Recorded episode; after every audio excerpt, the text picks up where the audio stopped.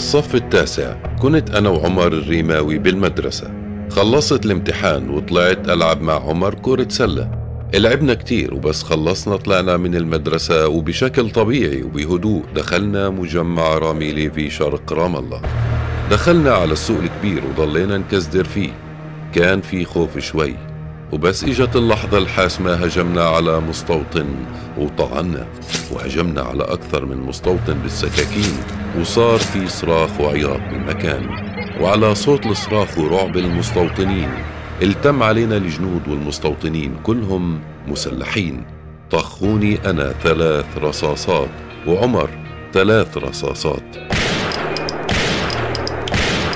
وقعنا على وجوهنا وانتشر الخبر وكان بشهر 2 2016 إنه في طفلين أعمارهم 14 سنة استشهدوا بعد تنفيذهم لعملية طعن.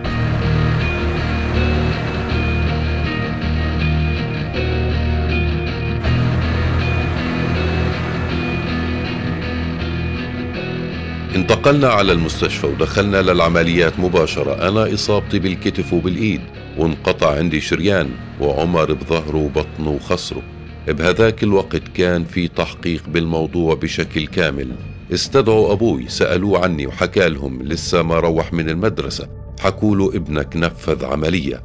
حكى لهم عملية جراحية. حكوا له ابنك قتل مستوطن. وهون أبوي ربط الأحداث ببعض. من عدم رجعتي على البيت للأخبار المنتشرة وعرف إنه نفذت عملية. ورفض من أول لحظة سمع فيها الخبر إني أعتذر عن تنفيذ العملية أو أنفي وأخاف لحتى ما تتأثر نفسيتي. اتحقق معنا وتعذبنا وعانينا كتير وإلك تتخيل طفل صف تاسع قتل مستوطن وانمسك وبتحقق معه شو ممكن ينعمل فيه؟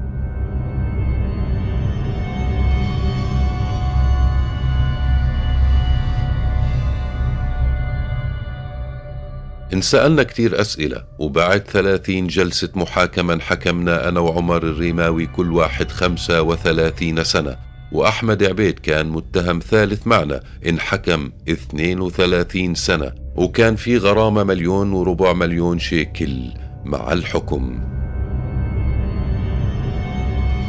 بجلسة من الجلسات جابوا لنا مستوطنة كشاهدة ومصابة بالعملية وبس حكت شهادتها صرخنا عليها وحكينا إلها. أنت تكذبين إحنا ما بنقتل نسوان ولا بنمد إيدينا على نسوان. عمر بجلسة الحكم ضحك ورفع إشارة النصر وهذا الإشي خلى دمهم يغلي. كيف طفلين بيعملوا هيك؟ مش خايفين مش سائلين أنا وعمر كنا أطفال مميزين مرحين ومثقفين. كان عندنا قدرة إنه نناقش أستاذنا بالمدرسة ونقنعه ونخليه يغير رأيه. عمر كانت أمه وأهله يستشيروه بأي إشي بدهم يعملوه رغم إنه صف تاسع.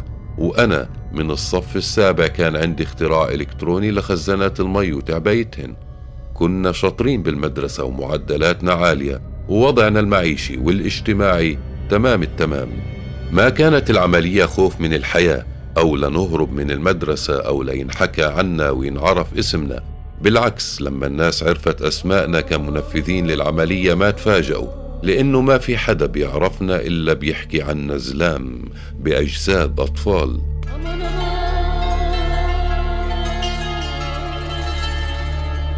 العملية اللي عملناها كانت لأسباب تراكمية. أولها الأحداث اللي بتصير من اعتقالات وقتل خاصة لنساء فلسطين بدم بارد. وحتى نثبت للمحتل إنه هذا الجيل بقاوم وما بينسى ارضه وحكيت للضباط بالتحقيق أنا مش ندمان.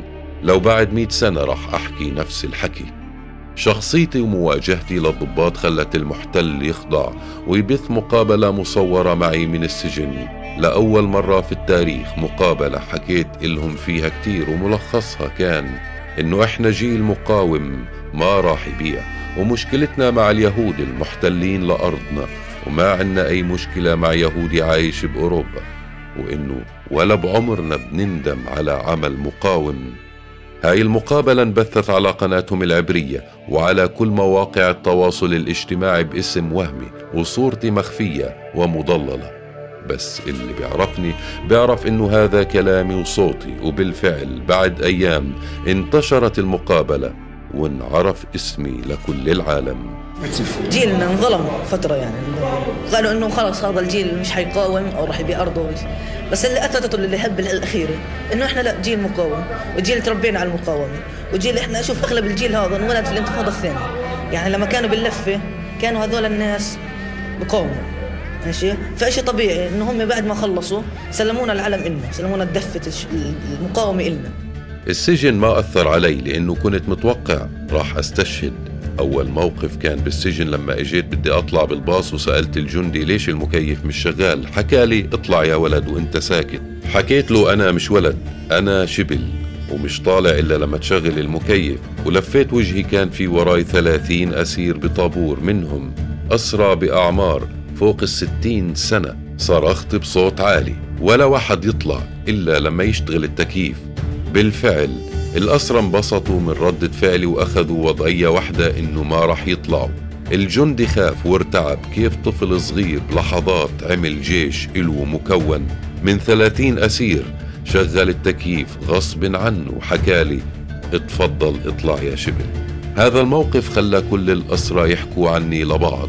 وعرفوني وتسابقوا مين يقعد معي ليسمعوا شو قصتي.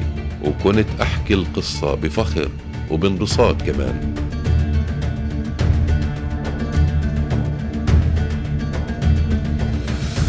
بعد سنين من الأسر قضيتها بالدراسة والقراءة للكتب السياسية والأدب رجعوني للمحكمة ورفعوا حكمي أنا وعمر من 35 سنة لمؤبد يعني 99 سنة.